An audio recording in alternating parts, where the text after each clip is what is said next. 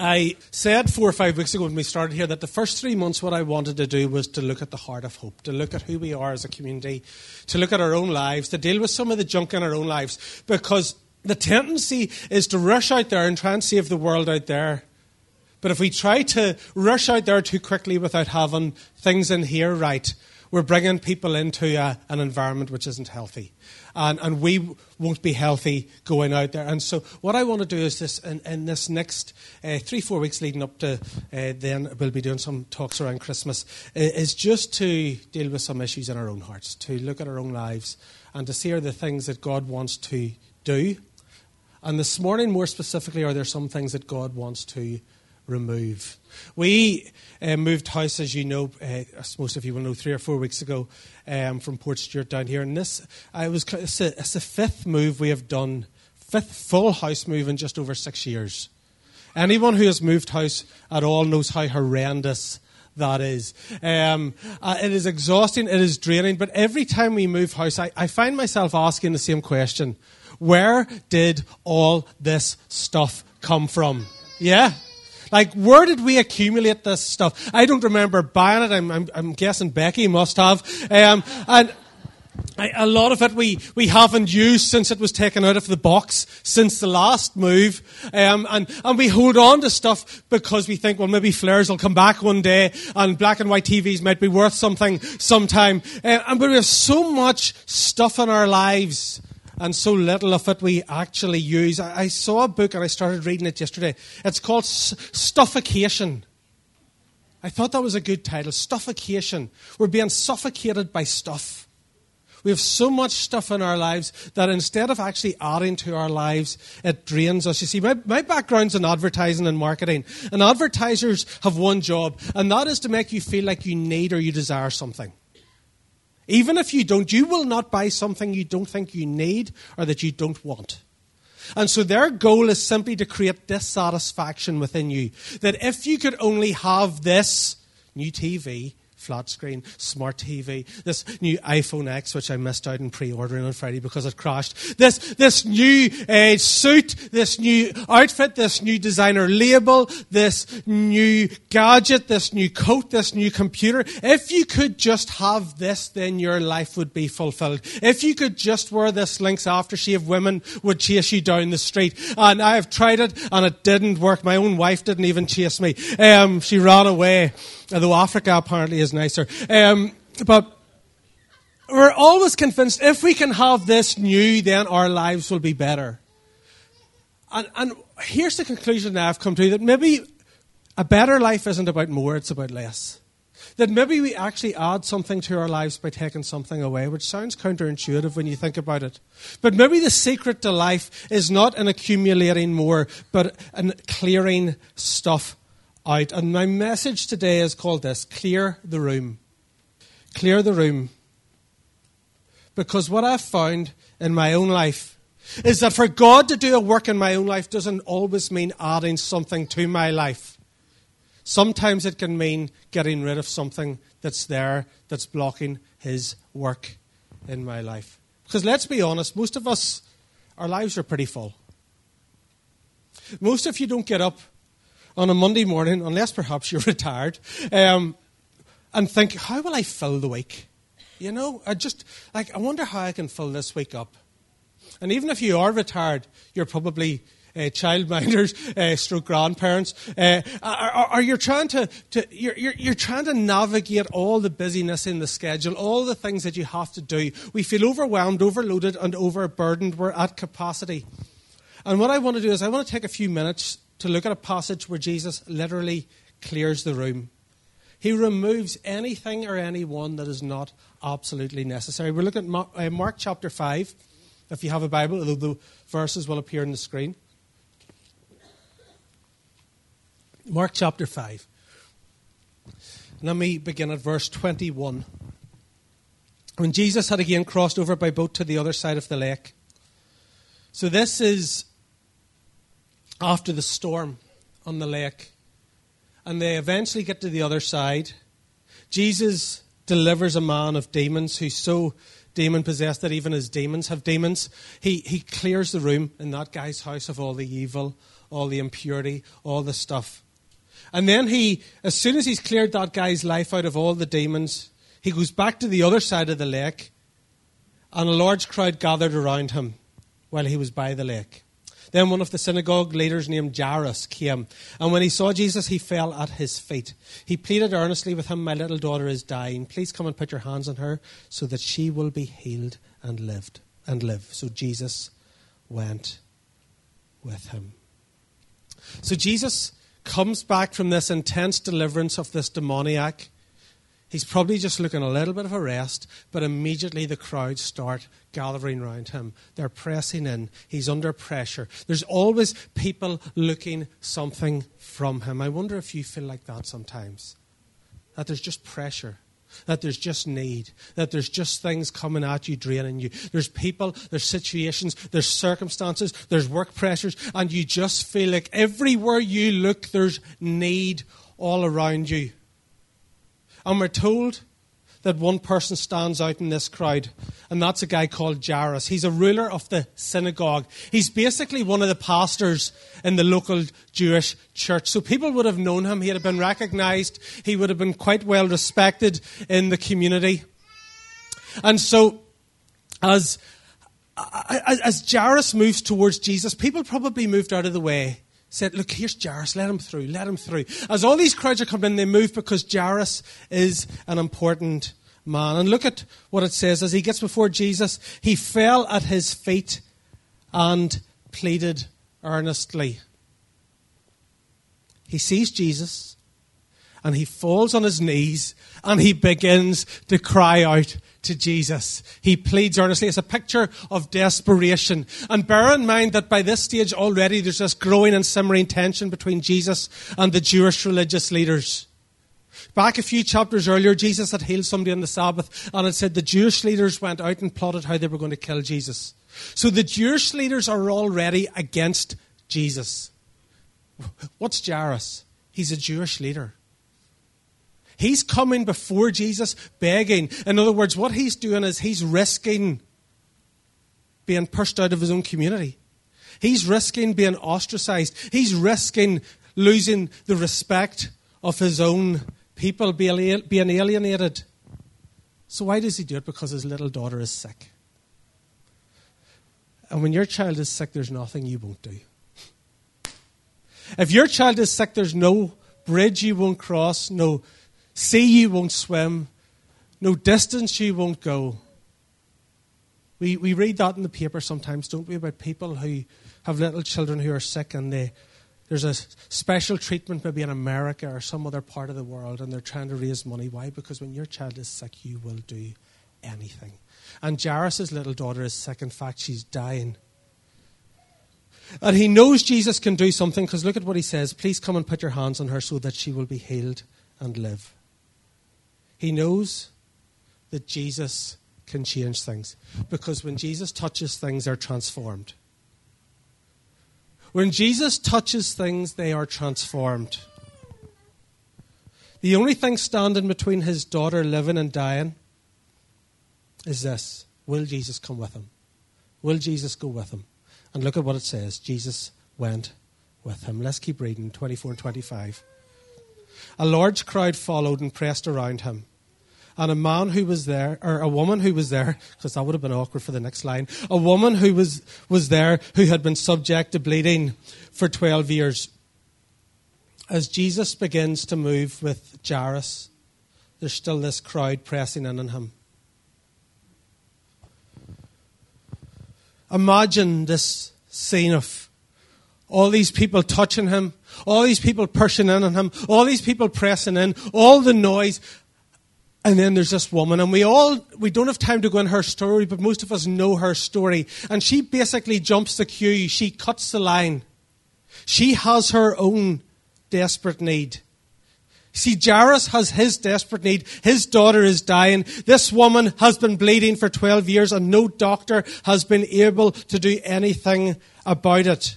For 12 years, she has ran to every place that she thought she would find healing and hope, and she has been let down. It says she has spent everything she has on doctors, and they have been able to do nothing. And I think that's a picture of our culture today. Our culture is bleeding. Our culture is dying. Our culture is losing hope, and they're turning everywhere. They're going to every place. They're trying every self-medication that they think will bring life, will bring hope, will bring healing, and it's failing them, and they're spending everything. And if they would only go to Jesus. For 12 years, the life has slowly drained out of her. And that's interesting, 12 years. Because we, realize, we find out later, if you read down in the passage, that Jairus' daughter was also how old? 12 years. It's one of those little things I love to see in Scripture. I wonder what it's trying to say. But in the same year as his daughter was born, this woman started dying. A new life came into the community and life started to drain out. And this woman, she pushes through the crowd. She's tenacious. She's determined. I love the tenacity of this woman. She realizes that this is her moment. Jesus is passing by. If she doesn't grab him now, that's it. Nothing changes. And some of us have those moments in life, those kairos moments, those moments of opportunity, that if we don't seize them in that moment, they're gone. But we pause, we hesitate, we act out of fear. And this woman, I love her tenacity. I love her courage. Because she's unclean, she's not even meant to be around people. She's not even meant to be touching anybody, but she doesn't care. She is going to get to Jesus no matter what. You know, she's not able to even go into the synagogue that Jairus works in. She's so unclean in the Jewish religious eyes. We don't even know her name. All we know is we, what's she known as? The woman with the issue of blood. Sometimes our conditions can become our identity. Sometimes we've had a condition so long that actually that begins to define who we are. That's the person who's got a past. That's the person who's depressed. That's the person who's got that sickness, that ailment. Sometimes, when you've lived with something so long, you can't imagine things being any different, and that ailment, that affliction begins to actually define who you are. Here we have Jairus on the one hand. We know his name. He's significant. He's important. He's a somebody. And he's desperate. And here we have this woman. We don't know her name. She's nameless, faceless, insignificant in the world's eyes, and she's desperate. And you know what that tells me? There's a lot of desperate people out there. Desperation comes in all colours, creeds, ages, backgrounds. You can go to the richest part of this local community and you can go to the poorest part of this local community, and you know what you'll find? Desperate people. I think sometimes when we think of desperation, we think of a certain class, a certain type of housing environment, a certain type of people. And we go, well, we'll, we'll, we'll go and reach those, those desperate people there. You know what? If you go to the houses in this community that are the new builds, the ones that are most expensive, you will find a lot of desperation in there. A lot of people are looking for Jesus, they don't just look like they're looking for Jesus. A lot of the people out there who are searching for God don't look like they're searching for God, but they do look desperate. There's a lot of people who have woke up this morning with headaches. A lot of people who have woke up with regrets from last night. And their first instinct mightn't be, I need Jesus. It's, I have no hope. How can I change? Why did I do that again? How can I turn my life around? So we have a man who's well known, well educated, well respected, he's desperate. We have a woman who we don't even know her name. She's a nobody, and she's desperate. And I wonder what the greatest need in your life today is. I wonder if Jesus was physically passing by, if we had got an email this week to say, you know what, Jesus is going to be in Craigavon, He's decided to pass by Rushmere at 11:30 this morning. I wonder what you would do. I wonder what you would bring to him.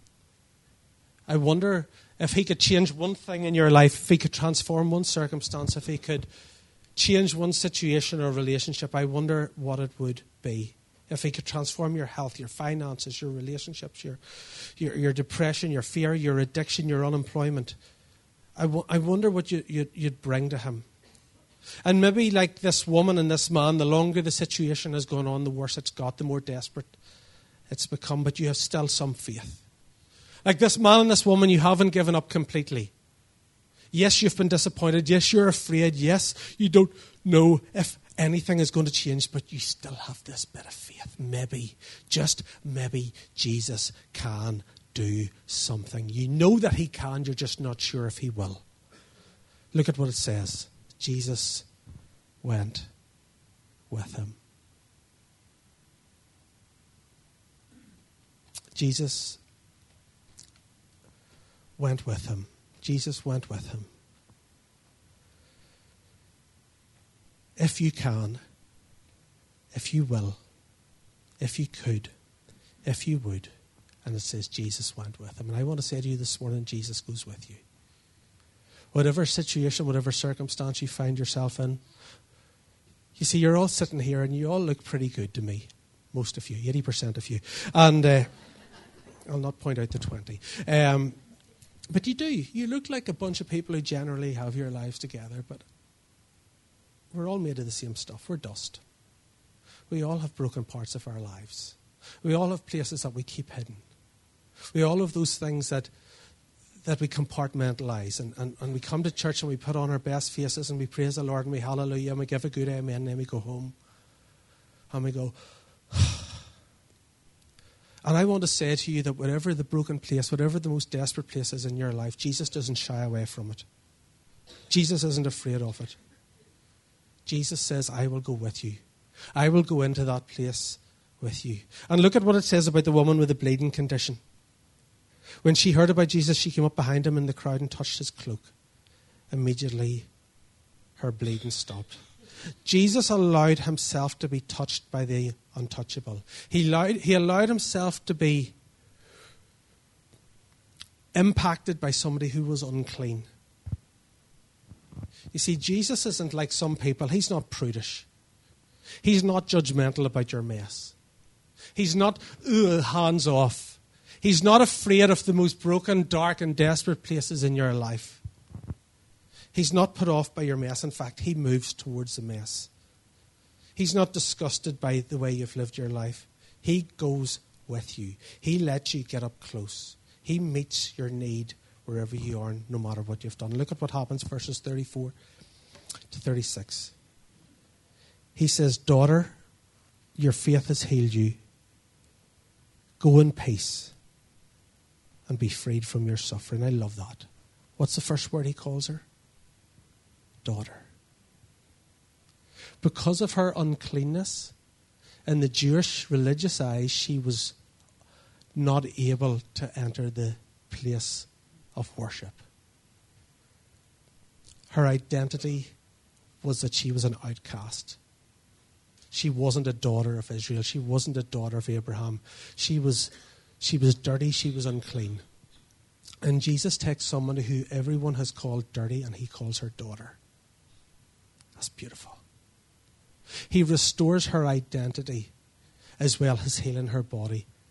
Because what I have found is that people might get their body healed, but unless they're healed in here, you see, the scars are often in here, but we deal with the external physical ailment. And very often we can pray for people and we see their bodies healed, but very often within a week or two we see their things starting to go downhill again, and we wonder why. They were healed a few weeks ago. It's because the outer body has been healed, but the inner soul hasn't been touched.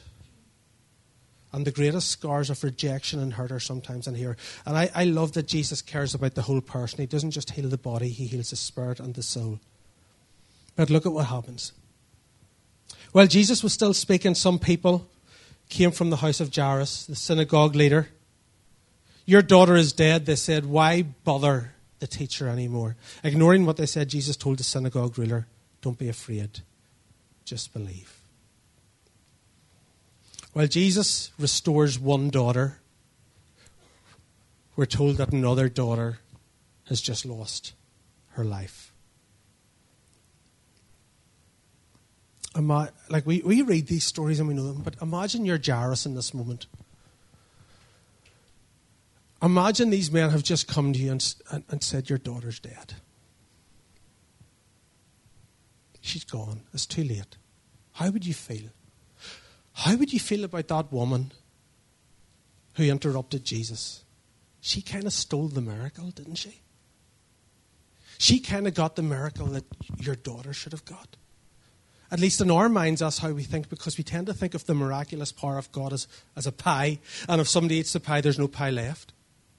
She got the piece of the pie, and therefore there wasn't any healing pie for his daughter. Instead, why don't we think of God's healing power like an ocean? And if you take a cup out of it, you don't even notice it. Because there's so much more. And look at what they say. Why bother the teacher anymore? Why bother Jesus anymore? Why bother? It's too late. Why bother? It's hopeless. Why bother? Nothing's going to change. Why bother? Why bother? Why bother? You know what I've found in my own life? Whenever God calls me to take a step of faith, whenever God calls me to do anything new, whenever God calls me to step up, whenever God calls me to grow, whenever God calls me into something new, there is always a voice saying this Why bother? Why bother? Sometimes the voices out there is from well meaning people who will say, Why bother? We've tried that in church before, it didn't work. Why bother? We've tried to reach those people, but they're just not receptive to the gospel. Sometimes the voice is the voice of the enemy, the devil, whispering in your ear, Why bother? You'll just fail again. Why bother? You made a hash of it the last time. Why bother? Nobody really cares about that. But what I found most often is the voice of why bother's in here. The voice of why bother is in my past. It's in my disappointments. It's in my discouragements. It's in my feelings of inferiority, inadequacy, and insecurity. Why bother? Why bother trying to change that situation? Why bother trying to improve your marriage? Why bother praying for that sick person? The last three sick people you prayed for didn't get better. In fact, two of them died. Why bother trying to reach this community with the gospel of Christ? Sure, sure, sure none of them are going to respond anyway. Why bother trying to get a, a, new job? Just stick at the one you're at. Sure, you've only 43 more years to do in it, you know, and then you get your pension. Why bother trying to stay pure in a generation that thinks you can look at anything and do anything you want? Why bother? Just go with the flow. Why bother trying to do business with integrity and honesty when everybody else is corrupt? Why bother applying for that job when the last 17 jobs you've applied for you haven't even got a letter back from? Why bother? Why bother trying to get out of debt? You don't even know where to start. Why bother trying to make that change in your life? That'll make you feel healthier. Should just, just keep doing what you're doing. Why bother putting your time into preparing another sermon? Should they don't even listen anyway? Why bother? There's always a why bother. And what I find is if you listen to that why bother, nothing ever changes.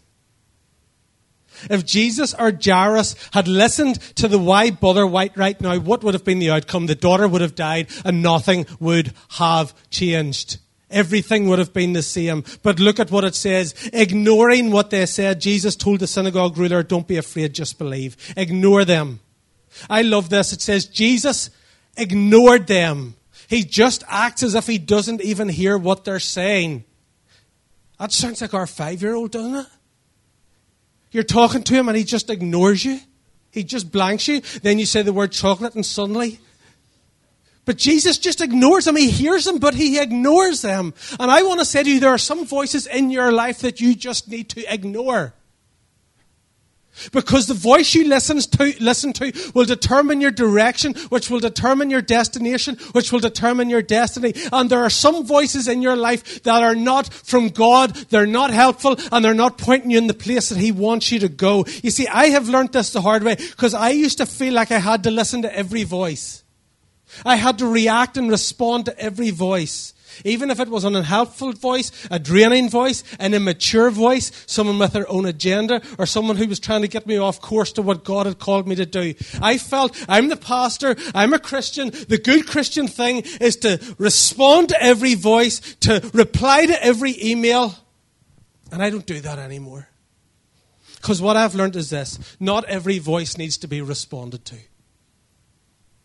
Not every Facebook post I disagree with needs me to comment on it. Not every Twitter rant needs a reply. I have learned, like Jesus here, that some voices you just need to ignore. And your life would be so much simpler if you didn't reply to that text message. If you didn't reply to that Facebook message. If you didn't get involved in that conversation or that argument or that debate, your life would be so much simple, but you can't help yourself sometimes. You can't ignore it. And then three months down the line, your friendships and your relationships are in ruins and you're thinking, why did I open my big mouth? We need selective filtering. We need to choose what we respond to and what we don't. Because if you listen to every voice that comes into your life and you react and respond to all of them, you will never do what God is calling you to do. Six years ago, we told people we were moving to Dublin. They said, why are you doing that? You're crazy. Don't move to Dublin. The economy's a mess. Becky will never get a job. Elijah, or, well, Elijah wasn't born. If you have kids, you know, the whole school system's different down there. Uh, just, we had so many people telling us we were mad. The previous two pastors in the church were out of ministry. Uh, the church was about to close. They had no money. They were in debt. They didn't have a rectory. They had nowhere for us to live. They didn't even want a leader. There was somebody in the church who'd been leading it from the congregation, and could they just have him as the leader? Why would you go there? You're crazy. It is going to be a. We had all these voices telling us, why bother? Don't, just don't go. Then, a year ago, we had all these voices telling us, why are you leaving? The church has grown. We have grown 50 to 350. I have a staff of seven. Becky's a senior speech therapist. We have got a beautiful house. We've got a great life. We've got a comfortable life. We don't even have jobs to go to. We have nothing to move to. Why would you do that? Do you know why we did both? Because there was a voice greater than theirs that we were listening to. Some people, and I said this before, why would you move from Portstewart, from the Causeway Coast Vineyard, where you preached to 2,000 people last Easter Sunday, to Craigavon, to a church that's new? Why bother? You know why? His voice is greater than theirs. And unless his voice has preeminence in your life, you will be pulled by every other voice and you will go places that he never called you to go and do things that he never called you to do. Like Jesus, you need to learn to ignore some voices. And I know for some of you that sounds harsh because you're much nicer than I am. That's not that difficult. But for some of you, that is the most liberating thing you have heard in a long time. That you do not have to respond to every voice. You do not have to reply to every Facebook message or text. Jesus was willing to look harsh and, be, and even look rude. Why? Because he was listening to voices. If he was to listen to voices, there would be no help in what he was going to do. Look again at what he says. Ignoring what they said, Jesus told the synagogue ruler, Don't be afraid, just believe. That sounds a bit trite, doesn't it? Your daughter's just died. That sounds like one of those really insensitive things people do, Christians say. It's all right. God will be with you. I know you've just lost da- your daughter, but all things work together.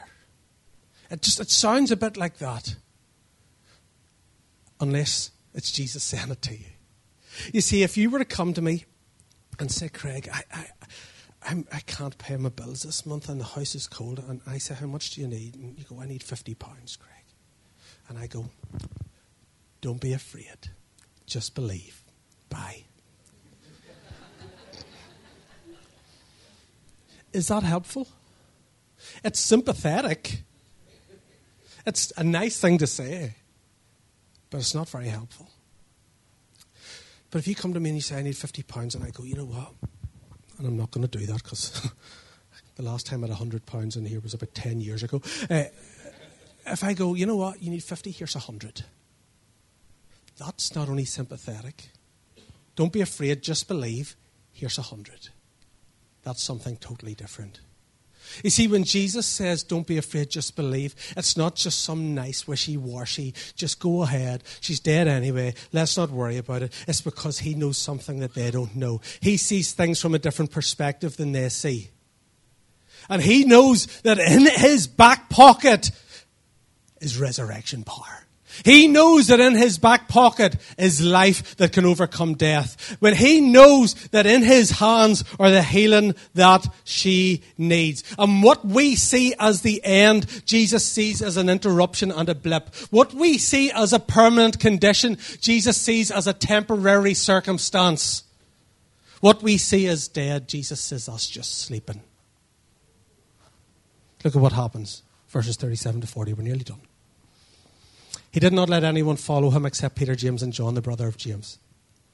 When they came to the home of the synagogue leader, Jesus saw a commotion with people crying and wailing loudly. He went in and said to them, Why all this commotion and wailing? This child is not dead, but asleep. But they laughed at him. Look at that sentence. He did not let anyone follow him except Peter, James, and John. We'll get to that in a second. But Jesus gets to Jairus' house and they're in the middle of mourning. Maybe you've seen some of those Middle Eastern funerals on, on, on the news where they, and some of them they actually hire professional mourners. Because by the time the funeral comes, the family's so tired of crying. And some of you know what that's like.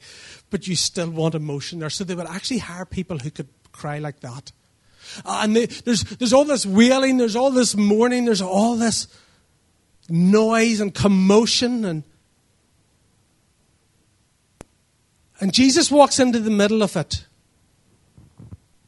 And look at how he deals with it. Verse 40. This is a key verse. Clear the room.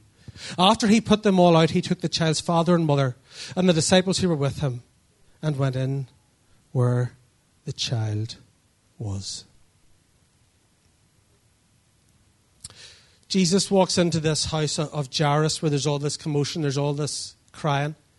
And the first thing he does is he says this everybody out. He clears the room. If you thought he was being rude before when he ignored it, this is kind of passionate, isn't it? He clears the room except of everyone he chooses to have there. Who have we got? Verse 37 He didn't let anyone in except Peter, James, and John. I feel sorry for the other nine sometimes, do you? Like you can imagine them going, yeah, we're going in here. Peter, James, and John, you come in. The rest of you go to Tesco or do whatever you, you know. And they're like, what, like, you know, like, like, what, what did we do wrong? We'll, we'll get our chance next time. Then he goes up the mountain of transfiguration. Peter, James, and John, you come with me. The other nine. It's like, Jesus was very clear. And I was thinking about this. Apart from Paul in the New Testament, who wrote the rest of the New Testament mostly? Apart from the Gospels, Peter, James, and John. Jesus focused on those people who were going to be the key leaders in the church. And then, verse 40, after he had put them out, he took the child's father and mother and the disciples who were with him, and he went in. So you have the father and mother. This little child, when they wake up, when she wakes up, she's going to see her father and mother. That's important. Why does Jesus clear the room? And here's what I think. Because God, Jesus knows that to see the work of God in a life or a situation, you need to remove anything that is draining faith and resisting what God wants to do in your life. And this is, this is so important. Because I have, in 27 years of being a Christian, here's what I have tried to do. If I can add, things will change if I can get this book, if I can go to this conference, if I can get this guy to pray for me, if I can go and hear this prophet, if I can just add, add, if I can do this devotional life, if I can do, if I can add, if I can go to this meeting, if I can get more involved, if I can add, add, add, add, add. Because we tend to see spirituality as about accumulating enough things. What if actually it wasn't about adding more? What if about being close to Jesus was about removing one or two things from your life? One or two people, one or two influences, one or two situations, one or two text messages in your phone, one or two phone numbers that you keep going to delete, but you won't do it? What if the greatest growth in your life is not by adding 20 things, it's about taking away one thing? Because most of us, I think, are one or two decisions away from change in our lives, but we just refuse to do it. And Jesus walks in and he takes authority over the space. He removes anything that's not going to be helpful to what he wants to do. And I think that's the challenge God's given us today. What do you need to clear out in your life to give Him space to work? See, our lives get so cluttered. Our lives get so filled with other stuff that there's so little room for what Jesus wants to do. You know, in America, uh, uh, decluttering has become a whole industry. One of the best selling books last year was The Life Changing Magic of Tidying Up. There's a whole thing about minimalism and decluttering. There's programs on TV. There's one, anybody seen that program, Hoarders? Hoarders. Hoarders are people who either keep buying more and more and more and more and more, or they don't let go of anything they've got. They just, they refuse to throw anything out. They have an obsessive need. In one of the programs, they found two mummified cats under the sofa. Some of you are hoarders. I think there's there's typically two types of people there's hoarders and dumpers. Yeah? Hoarders who just keep everything. Maybe we'll need that someday. Maybe it'll come back in fashion. Yeah, if the 60s rolls around again, it might. You know, maybe, maybe that'll be useful someday. And 10 years later, you still haven't used it. And then there's dumpers. Dumpers are those people who are just ruthless. If I haven't worn it in three months, it's gone to the charity shop. You know, your wife, your husband, somebody comes home and they're like, Where's that dress? Where's that? It's normally the other way around. Where's that coat? My winter coat. Well, you haven't worn it since last winter. It's an Oxfam. Go bad, it's three quid. Um, but we have so much stuff cluttering up our lives. How much space are you going to give God to work in your life? Spiritual clutter builds up, unresolved issues, things from your past that you haven't dealt with. You know, sometimes we are we're so busy trying to get different fruit in our lives, we're trying to grow fruit, but we don't realize that until we get to the root, the fruit is not going to change. Unforgiven relationships, you're carrying offense. And it's very hard for Jesus to come and live in a room which is full of offense and bitterness. Unrepented sins, things you've done, things you're doing that you're just not dealing with before the Lord. Undisciplined lifestyle, things that you've just let get out of control. Ungodly influences. Quite frankly, there's some people who shouldn't have the place in your life that they have.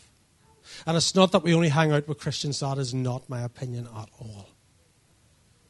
But not every person needs to be in your life just because they've always been in your life or because they've been there a long time. And not every person deserves the same space in your life or to deserve the influence that they have.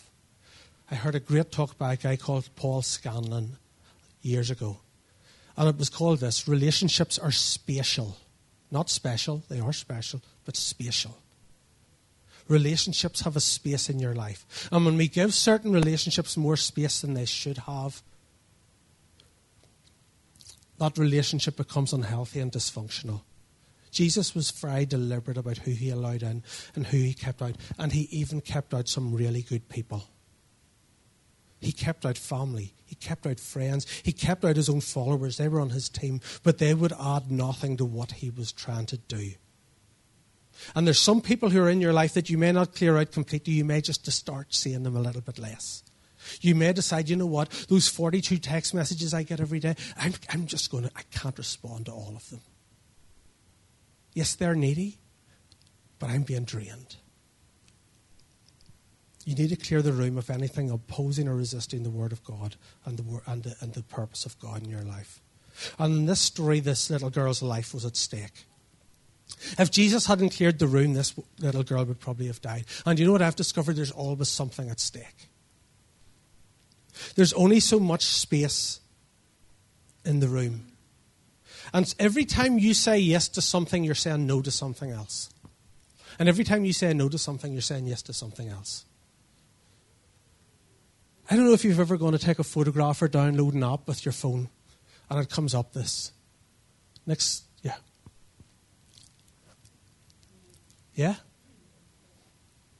Your gigs are full.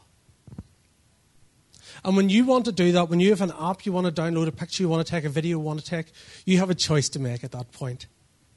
Is the new thing I want more important than something that's already on my phone? Is something worth deleting for this new thing? And you need to create space.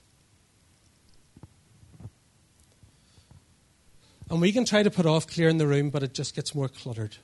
And I think God is saying to you, you know what? I want to fill your life. But when I get to your life, it's telling me there's no more room, that it's full. And unless you start deleting some of the stuff that's in your life out of your life, I simply cannot do what I want to do. And we can pray about it all day, but you know what I've discovered? God generally doesn't clean the room for us. We clean the room. He gives us responsibility to do it. But if you do clear the room, new life and new hope fills the space. Look at the last two verses. Jesus took her by the hand and said to her, Talitha cum, which means little girl, I said to you, get up. Immediately the girl stood up and began to walk around. She was 12 years old. At this, they were completely astonished. Death was cleared out, life came flooding in. Despair was deleted, hope was added, fear was removed, and joy filled the space. And just as I finish, who was with Jesus here? What three disciples? I think Peter learned something that day. Because when we get to Acts chapter 9, there's a very similar situation. After Jesus has gone back to heaven, he's died, he's been raised to life, he's gone back to heaven. Jesus, or Peter is, is an apostle. There's a woman called Dorcas. A good woman dies. Peter's in the area. He gets called into the house. And look at what we read in Acts chapter 9. Peter went with him. When he arrived, he was taken upstairs to the room. All the widows stood around him, crying and showing him the robes and other clothing that Dorcas had made while she was still with them. Now, watch this. Peter sent them all out of the room. And he got down on his knees and prayed. Peter had watched Jesus and Peter had realized that if he wants to see the work of God in his life and through his life, there were some things, there were some people, there were some situations, there were some pressures that he simply needed to clear the room of. Things that were resisting or opposing what God wanted to do. And some of you today, I believe God's speaking very specifically about what he wants to clear. And he, he's not going to do it for you, but he's calling you to do it, and he's giving you authority to do it. And your life is not going to change until you deal with that thing that you need to clear. You see, we want all of that to change. But all of that will stay the same until in here changes. And the change that you want to see out there begins in here. I said that last week and I want to say it again. Anything in here that's standing against what God wants to do will impact your life out there. I'm going to say it again. You can't live wrong and feel right. And I felt God, just as I finished here, there were two little phrases He threw into my mind this morning as I was praying through this. If you won't confront it, He won't change it. If you won't confront it, He won't change it. And if you won't clear it, he can't fill it. If you won't clear it, he can't fill it.